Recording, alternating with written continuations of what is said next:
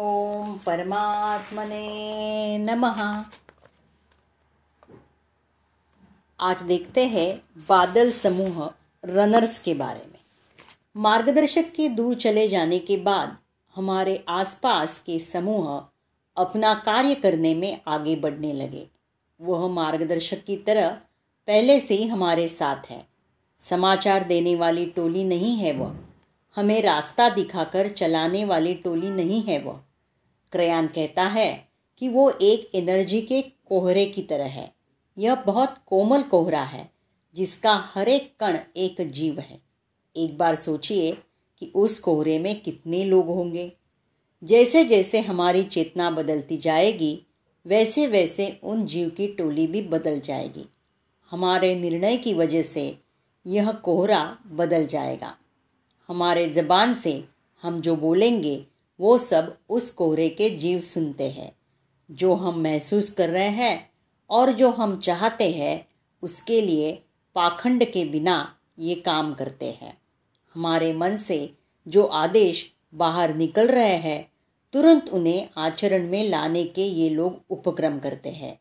उस कोहरे में रहने वालों के नाम नहीं होते। वह सब मिलकर एक एनर्जी है। समय के हिसाब से कुछ लोग थोड़ी देर तक कोहरे के ऊपर जाते हैं। खुशबू के रूप में या एनर्जी के रूप में हम उन्हें पहचानते हैं। अभी वो किसी नाम को देने की स्थिति में हो सकते हैं, लेकिन थोड़ी देर बाद वह कोहरा चलित होकर बदलने तक उसका नाम और एनर्जी और प्रतिक्रिया सब कुछ बदलकर अलग हो जाएँगे। किस तरीके से बदलने वाली एनर्जी का नाम कैसे रखेंगे? उसके ऊपर हमारा नाम है। वह सिर्फ़ हमारे अकेले के लिए काम कर रहे हैं, इसीलिए उस कोहरे पर हमारा नाम होगा। उस कोहरे में एक परिवार है, जिनको हम महसूस कर सकते हैं, जिनकी महक हम महसूस कर सकते हैं। वो अंतर आयाम की टोली में एक भाग है। उनको हमारे बारे में पता है, हमें उनके बारे में पता है, हमारी सुविधा के लिए और हमें जो चाहिए उसका इंतज़ाम करने के लिए वो हमेशा सिद्ध होते हैं। ये रनर सिर्फ़ हम अकेले के लिए ही काम करते हैं। क्योंकि हम न्यू एनर्जी में कदम रख रहे हैं, हम में से हर एक के लिए बहुत सारे उस तरफ़ वाले इतने कंपन स्थायी में काम कर रहे हैं। हम सिर्फ़ भौतिक आँखों से देखकर समझ रहे हैं कि कोई भी काम नहीं हो रहा। बातों के रूप में समाचार देने वाले हमारे विचारों को कार्य का रूप देने वाले। जब हम उस स्थायी पर पहुँच जाएँगे तो हमें विषय के नज़दीक लेकर जाने वाली लाखों की संख्या में और करोड़ों की संख्या में हम में से हर एक के लिए चिंता और मेहनत कर रहे हैं। और देखिए, हम कितने भयंकर अज्ञान में रहते आए हैं। हर एक के लिए इतने लोग चिंता कर रहे हैं मतलब सोचिए। हम कितने मूल्यवान हैं। ऊपर से यह विशिष्ट समय की पहचान हमें करनी चाहिए। सारे विश्व के लोगों की दृष्टि अब हमारे गोल घूम रही है, क्योंकि एक बड़ी घटना यहाँ होने वाली है। कुछ दिनों में धरती प्रधान समाचार केंद्र के रूप में तैयार होने वाली है। यहाँ के मानव इतने शक्तिशाली है कि अनेक विश्व से समाचार इन्हें मिलता रहता है। उस डाटा को लेकर उसे अवगाहन करके प्रोसेस करने के बाद वह सबको समझ आने के रूप में वापस विश्व में विविध प्रांत पर प्रसार किया जाएगा, जिसे जो समाचार चाहिए, उसे वह धरती पर पा सकते हैं। विविध आयाम के बीच में और विश्व के बीच में घूमने के लिए धरती पर आना और यहाँ से जाना शॉर्टकट होगा। भविष्य में धरती भी विश्व से ज़्यादा बहुत महत्वपूर्ण पात्र निभाने वाली है। देखिए ओल्ड एनर्जी और न्यू एनर्जी ओल्ड एनर्जी और न्यू एनर्जी के बीच में क्या फ़र्क है? यह साधारण से हमारे मन में आने वाला प्रश्न है। यह समझ आने के लिए एक उदाहरण बोलना चाहिए। चलो, एक नली की कल्पना करते हैं। नली के उस तरफ़ एक चीज़ है और उस नली के आधे दूर जाने पर, जाने के बाद वहाँ पर एक हरे रंग का शीशा क्षैतिज रूप से लगाया गया हुआ है। यह हमारे नली का तरीका है। अब इस नली में प्रयाण करते हुए आगे बढ़ेंगे। ओल्ड एनर्जी में जाते वक्त बहुत अच्छे अनुभव होते हैं। ओल्ड एनर्जी में रहकर, उस नली में जाते समय उस तरफ़ जो चीज़ है, हमें हरे रंग की दिखेगी। वह हरा रंग ही हमारे द्वारा बनाए गए रूप और नाम है। उस रूप और नाम की वजह से ही उस तरफ़ की चीज़ दिखाई देती है और हम सफल रूप से आगे बढ़ पाएँगे। ऐसे जाते जाते ओल्ड एनर्जी के क्लाइमेट तक पहुँच जाएँगे। उस हरे रंग के कांच के शीशे तक पहुँच जाएँगे। तब तक हम आगे बढ़ते ही जाएँगे। हमारे मार्ग में कोई भी रुकावट नहीं दिखेगी। कुछ जन्म के पहले जब से भगवान की तरफ़ हम आए हैं, तब से हमारा यही सफ़र है। वहाँ पहुँचने के बाद, जब तक हम नहीं जानेंगे कि कांच का शीशा रुकावट है, तब तक वो द्वंद्वत्व में और ओल्ड एनर्जी में ही रह जाएँगे। जो लोग कांच के शीशे तक पहुँच जाएँगे, उनको कुछ भी करने की ज़रूरत नहीं। सही तो है, ओल्ड एनर्जी में रहकर अब वह क्या कर सकेंगे? वह इस भावना में रहते हैं कि उनसे जो बात कर रहा है और हो जिसकी पूजा रहे हैं, वो भगवान है। जब वह उस मुश्किल को नहीं जानते, तभी उनकी प्रगति वापस शुरू होगी। तब तक वह जो अनुभव पा रहे हैं, उन सबको वह हरे रंग के अंदर से ही देखते रहेंगे। उस रुकावट को महसूस करने वाले व्यक्ति रामकृष्ण परमहंस थे। उन्होंने काली देवी से बहुत बातें की। वो उसके बहुत नज़दीक थे। लेकिन एक दिशा में उनको ऐसे लगा कि काली देवी उनकी रुकावट बन रही है। इतने दिनों से जान से भी ज़्यादा मानने वाली काली देवी को अब रुकावट की तरह महसूस होना उनको बहुत आश्चर्य लगा। तब उन्होंने अपने गुरु तोतापुरी से पूछा, क्या आपको पता है उनको, उनके गुरु ने क्या मार्गदर्शन दिया होगा? तलवार लेकर उनके मार्ग में रुकावट बनने वाली काली देवी के इमेज को दो टुकड़े में चीर कर उसे पार करके जाने के लिए कहा। इसका मतलब काली देवी के रूप को तोड़कर आगे बढ़ने के लिए कहा। अर्थात उस नली के पड़े शीशे को तोड़कर जाने के लिए कहा। उस कांच के शीशों को तोड़ेंगे तो उस तरफ़ जो चीज़ है, वो अपने असली रूप में दिखाई देगी। वहीं से भी हमारे न्यू एनर्जी का प्रयास शुरू होगा। प्रज्ञात्मा का असली रूप दिखाई देगा। तब समझ में आएगा, जो अंदा आवाज़ अंदर से सुनाई दे रही है, वह कोई देवी की नहीं है, वह खुद की आवाज़ और संपूर्णता है।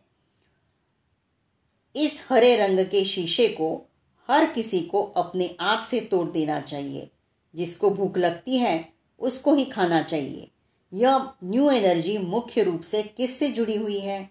हमारी प्रज्ञात्मा से जुड़ी हुई है। द्वंद्वत्व में पूरी तरह से विशेषज्ञ होकर उस साधक को भगवान के पास पहुँचना नहीं है, अपनी प्रज्ञात्मा के पास पहुँचना है। अब सुनते हैं प्रज्ञात्मा के बारे में। प्रश्न यह है कि हमारी आत्मा और प्रज्ञात्मा में क्या फ़र्क है? प्रज्ञात्मा या सत्य आत्मा या दिव्य आत्मा हाइयर सेल्फ सब कुछ एक ही है। हमारी प्रज्ञात्मा हमारे अंदर जिस उन्नत कंपन स्तर में हम है, आना चाहती है। हमारे घर में हम एक कमरे में है। हमारे घर में और भी बहुत सारे कमरे हैं। वो बाकी के सारे कमरे हमारी प्रज्ञात्मा हैं। उन कमरे को, दरवाजे को खोलना शुरू करना चाहिए। वो सारे कमार, कमरे हमारे अंदर ही है। वो हमारे सब कुछ का चयन है। हम समझ रहे हैं कि प्रज्ञात्मा हमसे अलग है और वो कहीं दूर है। यह कहीं बाहर से आकर हमारा दरवाज़ा नहीं खटखटा रही है। यह हमारे अंदर से जल रही है। हमें और हमारे दिव्य तत्व के स्पिरिट के बीच में जो हमने तैयार किया है, वही है वो। वह हम आखिरी दशा पर आ गई है। अब उसको हमें अपने घर के अंदर लाना है। यह क्या है? अचानक तोबियास किसी बार किसी तरह से बोल रहा है। थोड़ी देर तक प्रज्ञात्मा कहीं दूर है, जहाँ पर एंजल्स उसकी रक्षा कर रहे हैं और उसकी एनर्जी का बैलेंस कर रहे हैं, बोल रहा है। फिर थोड़ी देर के बाद कह रहा है कि वो कहीं दूर नहीं है, हमारे अंदर ही है और वो हमारे अंदर से ही जागरूक हो रही है। किसे मानना चाहिए और किसे नहीं? यह हमारे अंदर सहज रूप से आने वाला संदेह है और इसे आना भी चाहिए। तो ब्यास हमें धीरे धीरे एक एक सीढ़ी पर ले जा रहा है। इसलिए शुरुआत में किस तरह से बोलने पर हमें समझ आएगा और बाद में किस तरह से बोलने पर समझ आएगा, उस दशा के हिसाब से उस तरह बोलेगा। प्रज्ञात्मा हमारे अंदर नहीं है, फिर हमारे अंदर क्या है?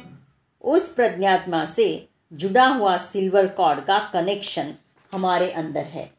सच तो यह है कि प्रज्ञात्मा ग्रिड के उस तरफ़ दूसरे स्तर पर मतलब दूसरी फ्रीक्वेंसी में है, जिसके अंदर से हमारा कनेक्शन है। इसलिए हमें उसका, हमारे अंदर होने जैसा अनुभव होता रहता है। वो जिस भी स्तर पर हो, उसका हमसे अलग होने जैसा नहीं है। यह आगे आगे विवरण में समझ जाएगा। उसके साथ कनेक्शन का जुड़ना फ़ोन में बात करने जैसा है। फ़ोन के द्वारा सब कुछ नहीं हो सकता है ना?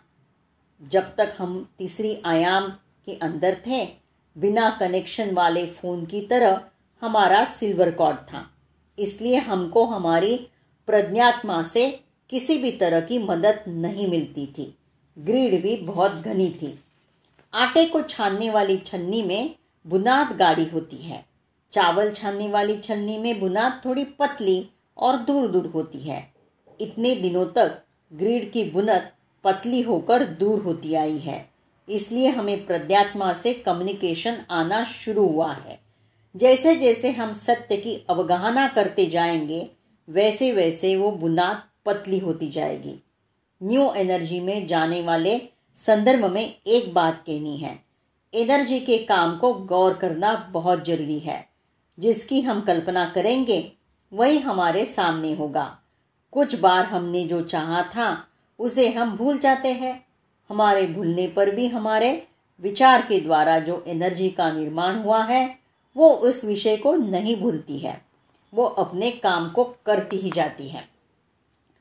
अब देखते हैं हीलिंग एनर्जी से हमारी बीमारी को हील करने के लिए हमारे शरीर में जो विश्व शक्ति प्रवाह हो रही है, वह हमारे शरीर के हर कण में प्रवाह करते हुए बीमारी को दूर करके आरोग्य बनाने जैसा मन के अंदर महसूस होते हुए आँखों के सामने उसे महसूस करना चाहिए। जो बीमारी हमारे शरीर के जिस भाग में है, उस भाग को सेहतमंद होने जैसा कल्पना करना चाहिए। हमारी कल्पना सच होगी, ऐसा हमें महसूस करना चाहिए। हम सच में इसे महसूस करेंगे तो वो ज़रूर होगी। उदाहरण के लिए जब हमारे अंदर जुखाम शुरू होता है तो उसका अनुभव करने की वजह से ही हमारा कर्म दूर हो जाएगा। समझकर खामोश बैठना पुराना तरीका है।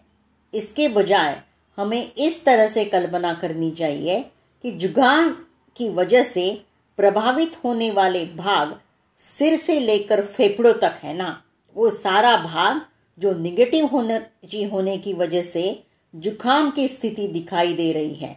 वो निगेटिव एनर्जी पॉजिटिव एनर्जी के रूप में बदलकर हमारा संपूर्ण आरोग्य बना रही है।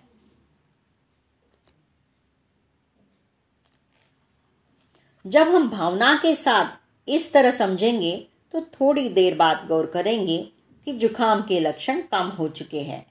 खत्म होने वाली जुखाम को फिर से हम कल्पना करेंगे। तो जुखाम जैसे आई हैं, इसके बारे में वितरण से कल्पना करना। इस बात को अच्छी तरह से याद रखना चाहिए कि जुखाम वापस आने के लिए एक कदम भी पीछे नहीं हटेगी। कम होने जानी चाहिए। ऐसा समझने के बाद कम हुई या नहीं के बारे में बार बार नहीं सोचना चाहिए। हम इसे जितनी ज़्यादा याद करेंगे, उतनी स्थिरता से वो यहाँ रह जाएगी। एक बार उसके हील होने के बारे में चाहेंगे तो वो ज़रूर हील हो जाएगी। चाहे वो ओल्ड एनर्जी हो या न्यू एनर्जी सूत्र यही है। ऐसा होगी या नहीं होगी, इसके बारे में शक हमारे मन में हो सकता है। हमें समझना चाहिए कि जब हम पूरे मन से चाहेंगे तो वह ज़रूर होता है। किसी भी तरह की बीमारी को हम इस तरह से हल कर सकते हैं। संपूर्ण भरोसे से अपने कैंसर को हील करने वालों के बारे में हम सुनते रहते हैं।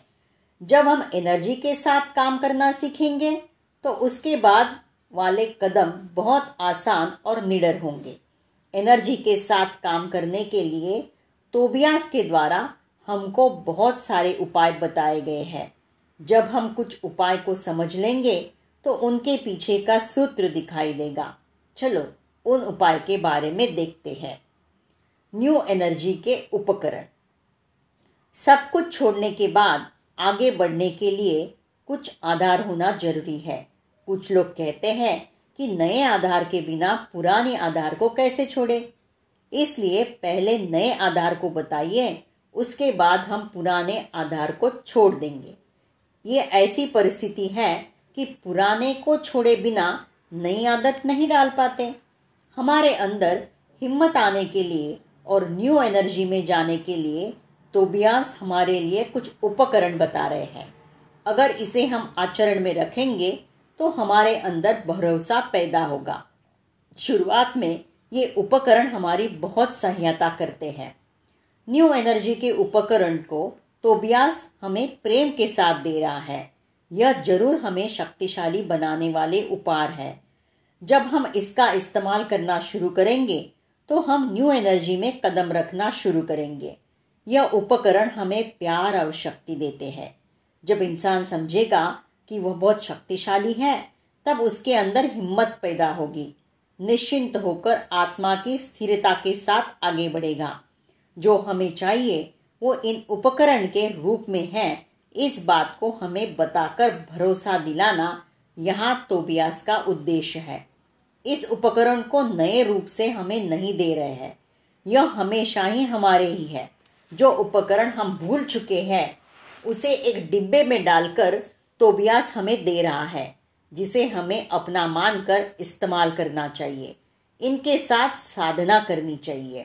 इनके साथ दूसरों का शिक्षण करना चाहिए। जब बोलने वाले में सत्ता होगी, तभी सुनने वाले में कुछ विषय के बारे में निशाना लगता है। शिक्षक बेकार होगा तो पाठक को उस विषय के प्रति गौरव नहीं होगा। पहले शिक्षक को इस तरह के उपहार, उपकरण और लक्षण के बारे में आदत डालनी चाहिए, तभी वह दूसरों के लिए उदाहरण बन सकता है और सामने वालों के अंदर भरोसा और विश्वास को जगा सकता है। बोधक कहने पर हमारे बारे में कुछ और सोचने की ज़रूरत नहीं है। जो हमने अनुभव किया है, अगर वह सहज रूप से हमें पसंद आएगा तो उसके बारे में हम दूसरों को बताएँगे। पहला है सेनानी दंड, बेटन। सबसे पहले शुरू होने वाला सेनानी दंड हमारे एनर्जी का, हमारी प्रज्ञात्मा से आने वाली सच्ची शक्ति का प्रतीक है। यह हमें याद दिलाता है कि हम शक्तिशाली है। हमारे संपूर्ण तत्व को हम अंगीकार करके स्वीकार कर रहे हैं। इतनों दिनों तक नहीं दिया, अब क्यों दे रहे हैं? क्योंकि इतने दिन तक इस शक्ति को धारण करने की स्थिति हम नहीं थे। अब वह शक्ति हमारे अंदर पैदा हुई है, इसलिए हमको हमारे उपकरण सौंप दिए जा रहे हैं। हमारे प्रज्ञात्मा और उसकी शक्ति के साथ हम अंगीकार करेंगे तो उसके साथ हमारा संबंध पैदा होगा। प्रज्ञात्मा को अपनी शक्ति बहुत अच्छी तरह से याद रहती है, इसलिए हमें जागरूक अवस्था में मतलब सिर्फ़ निद्रा लोक या ध्यान लोक में जाते वक्त ही नहीं, संपूर्ण चौकन्ना रखने पर भी हमारे सच्चा ज्ञान नान होता है। इसलिए तब हमारी समस्याओं के खिलाफ लड़ पाएँगे। बेटन, अब दूसरा है गद्दा। गद्दा को हमें देने का मर्म ये है कि जैसे जैसे हम आगे बढ़ते जाएँगे, वैसे वैसे रात को आने वाले सप्तों में बहुत बदलाव को हम गौर करने वाले हैं। अब तक जो परिस्थितियों को हमने पहले देखा है, उसी के बारे में कुछ परिस्थितियों का निर्णय लेने के सपने या युद्ध और घर्षण के बारे में सपने आते थे। हम लोग सपनों में गड़बड़ महसूस करते थे। अब आगे हमें इस तरह के ख्वाब नहीं आएँगे, दूसरी तरह के सपने आएँगे। अतीत की तरह सुबह तक थक जाना अब नहीं होगा। हम बहुत फ्रेश और शक्तिशाली दिखेंगे, क्योंकि अब से हमारे सोते वक्त या सपना देखते वक्त, सोते वक्त सूक्ष्म शरीर जो करता है, वही सपने हैं। हम हमारे मार्गदर्शक के साथ, एंजल्स के साथ या हमारे व्यक्तिगत परिवार के साथ बैठकर प्लान बनेंगे। प्लान का बनना हमारे नेतृत्व में और हमारे मर्ज़ी से होता है। रात में हम इस परिवार से मिलकर सारी सृष्टि कार्य के बारे में बात करेंगे। हमारी नई प्रणाली को और समझेतों को हम निर्माण करेंगे। युद्ध और संघर्ष के बारे में हमें सपने आते हैं। प्रगति के बारे में, समस्त सृष्टि के बारे में और शक्तिशाली होने के बारे में होगी। सुबह उठने पर हमें महसूस होता है कि हमने रात में कुछ सृष्टि की है। ऐसा लगता है कि नूतन सृष्टि को हमारे तीन आयाम के वास्तव में लाने के लिए हम अपने आप से ही उपकार और शक्ति इकट्ठा कर रहे हैं। सुबह उठने के बाद सारी रात संघर्ष में बिताने की भावना नहीं होगी। उसके बिना उस समय के नए सवाल का सामना करने के लिए बहुत सिद्ध और उत्साह से होंगे। ऐसा लगता है कि हमारे अंदर की क्रांति को प्रपंच के सामने लाने के लिए हम सिद्ध है। तीसरा है बैटरी। जिस न्यू एनर्जी को हम पाने वाले हैं, ये इसके निशान है। सारा दिन काम करके थकने से अच्छा है कि रिचार्ज हो सके। बहुत जल्दी रिचार्ज हो जाएँगे। यह बैटरी हमें ताकत देगी। अतीत की पुरानी एनर्जी वाली बैटरी से ये नई बैटरी बहुत देर तक चलती है। इसलिए इसे एक आध्यात्मिक बैटरी को लेकर हमारे अंदर स्वीकार करना चाहिए। जब हमें ज़्यादा एनर्जी की ज़रूरत होगी, तब हम हमारे उपकरण के डिब्बे को खोलकर इन बैटरी को बाहर निकालकर इनके द्वारा हमें जो एनर्जी चाहिए, उसे ले सकते हैं। चौथा है फ्लैश लाइट अंधेरे में डर के साथ फंसने और दुख के बिना रहने के लिए ये फ्लैशलाइट हमें रास्ता बताएगा। जब ज़रूरत होगी तो आध्यात्मिक फ्लैशलाइट को हमारे उपकरण के डिब्बे से निकालकर अंधेरे के अंदर और डर के अंदर से हमें मार्ग मिलेगा। इतना ही नहीं, जो लोग मुश्किलों में होते हैं उनको बोध करके मार्ग दिखाकर उनकी मदद करने के लिए भी उपयोगी होता है। उजाले का मतलब क्या है? जब मुश्किलों से सामना होता है तो मुझसे नहीं हो पाएगा। समझकर डरना नहीं चाहिए। हमारे पास जो उपाय है, इसे इस्तेमाल करना चाहिए। नए आध्यात्मिक फ्लैशलाइट को हासिल करके जब ज़रूरी है, तब इस्तेमाल करना है। द्विविध रेडियो टू वे रेडियो। जो रेडियो हमें पता है, वो एक टाइप रेडियो है। इसका मतलब उस तरफ़ से जो भी प्रचार हो रहा है, सिर्फ़ वह जानने के लिए काम आता है। इसलिए वन वे रेडियो कहते हैं। उनके द्वारा सिर्फ़ समाचार को ले सकते हैं। हमारा ये नया रेडियो बेजोड़ है, क्योंकि ये टू वे रेडियो है। इस रेडियो की मदद से, मायाजाल के उस तरफ़ से, हमारे साथ सहकार करने वाले से बहुत आसानी से समाचार मिल सकता है। इतना ही नहीं, हमारी एनर्जी को इस रेडियो के द्वारा प्रसार कर सकेंगे। दूसरे मानव हमारे कंपन को बहुत आसानी से प्रचार कर सकेंगे। इसी रूप में हमारे द्वारा, संदेशों की उनकी तरफ़ के रेडियो के द्वारा प्रचार कर पाएँगे।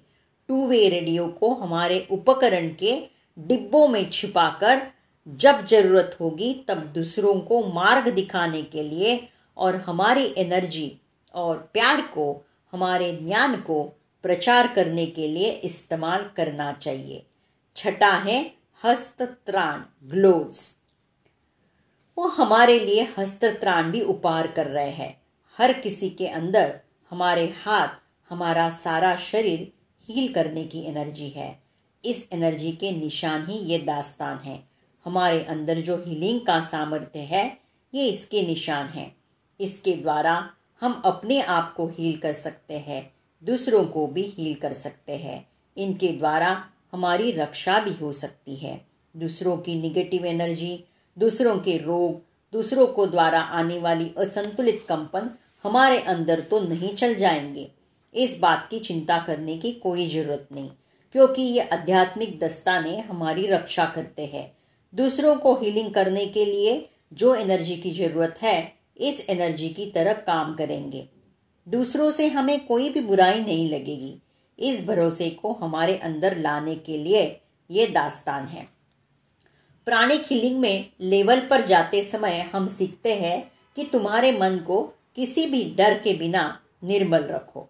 इस तरह का डर अपने अंदर ना रखो कि किसी के द्वारा किया काला जादू या बुराई तुम्हें लगेगा। इस तरीके से सोचोगे तो ज़रूर लगेगा। इसे लगाने के लिए हमारे ओरा सिद्ध है। वही एनर्जी के काम करने का तरीका है। जब डर हमारे मन के गहराई में नहीं होगा तो सच में किसी दूसरे का बुरा चाहने पर भी हमारा ओरा कुछ नहीं होता।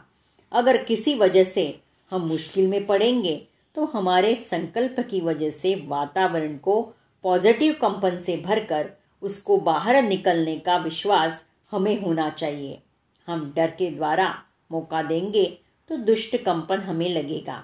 इस पॉइंट पर बेस होते हुए हमारे पुराने कर्म की विमुक्ति करने के लिए तोबियास कहता है। पाप और पुण्य के अतीत उन्नत स्थान पर हम होंगे तो कर्म नहीं होगा। निगेटिव हमें छू नहीं पाएगा। अब है चुंबक। चुंबक का काम है आकर्षण करना।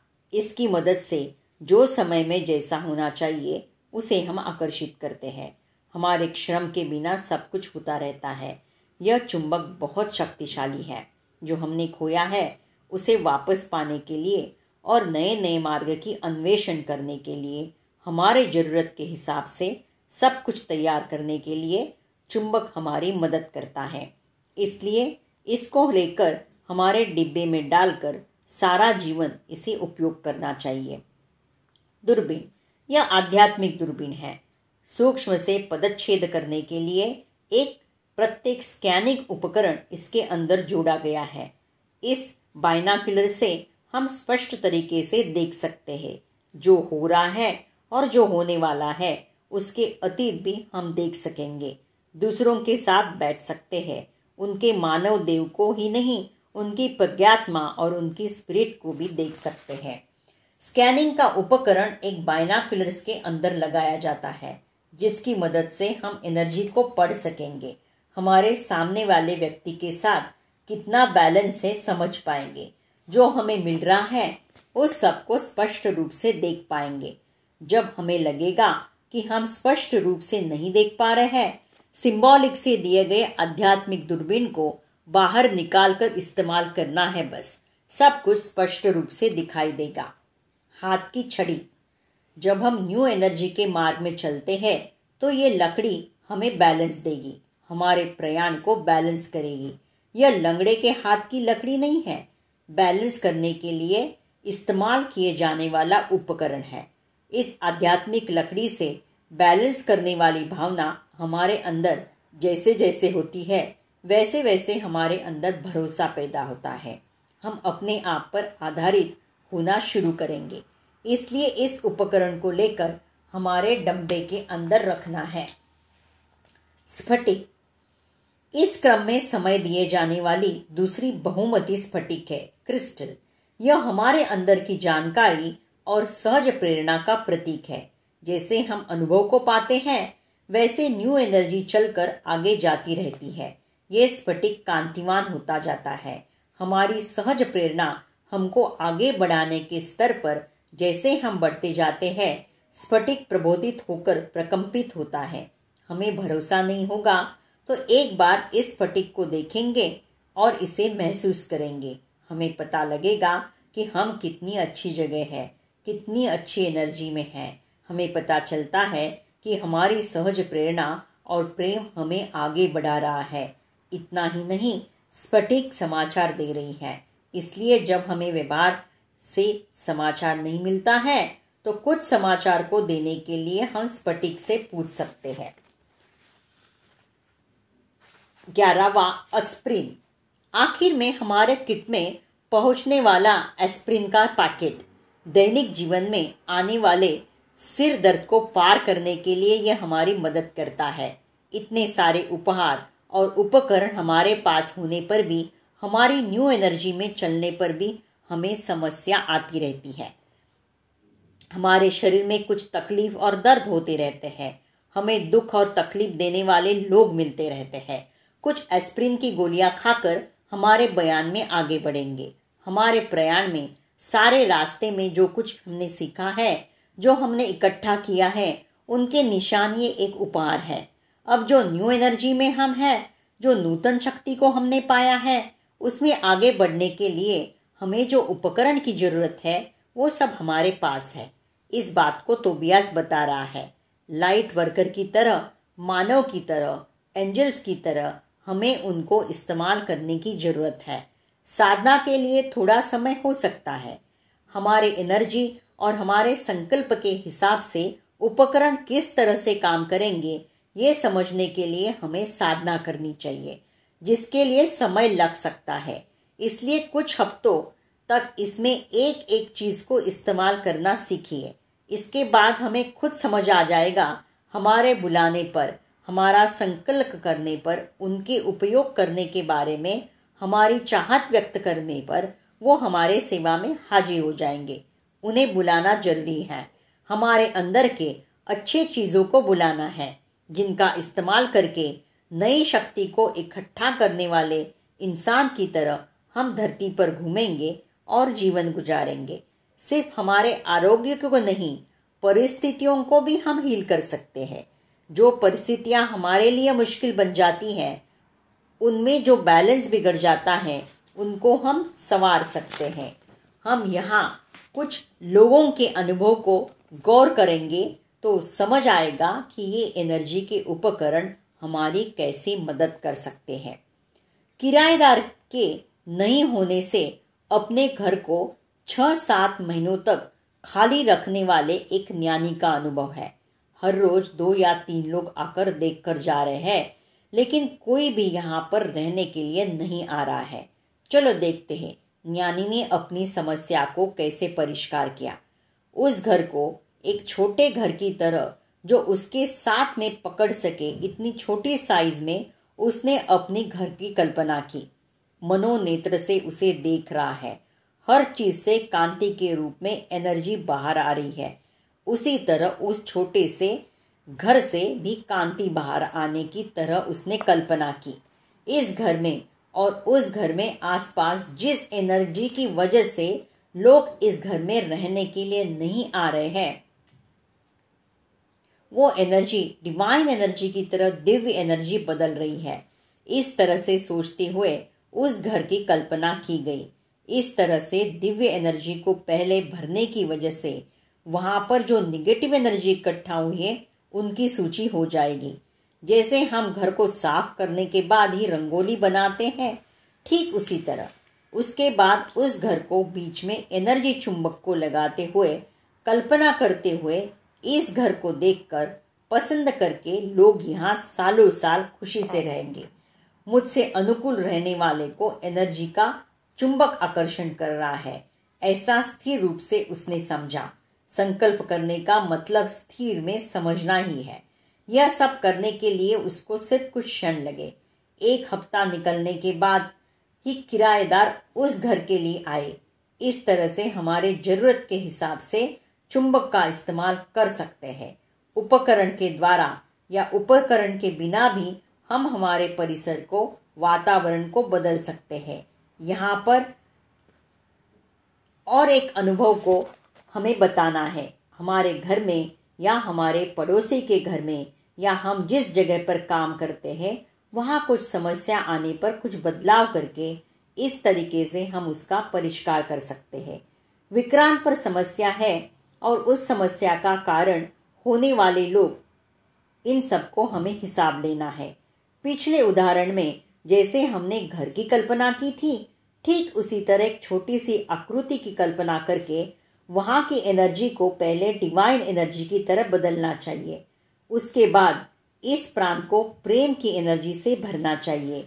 यहाँ सब जगह प्यार की एनर्जी भर जाएगी, जिसकी वजह से यहाँ के लोगों में, यहाँ पर आने वाले लोगों में प्रेम, अभिमान और सहकार पैदा होगा। इस तरीके से अनुभव पूर्ण हमें समझना चाहिए। एक बार ऐसा समझने के बाद बार बार उसके बारे में नहीं सोचना चाहिए। वह जो थोड़ा संदेह हमारे मन में है उसकी वजह से हमारे अंदर शक पैदा जाता है। जब हम ऐसा समझते हैं तो जो काम होने वाला है, वह भी नहीं होगा या दूसरी तरह से होगा, जिसकी वजह से हम असंतृप्त हो जाएँगे। अभी कल देखते हैं कि संकल्प कैसे करें।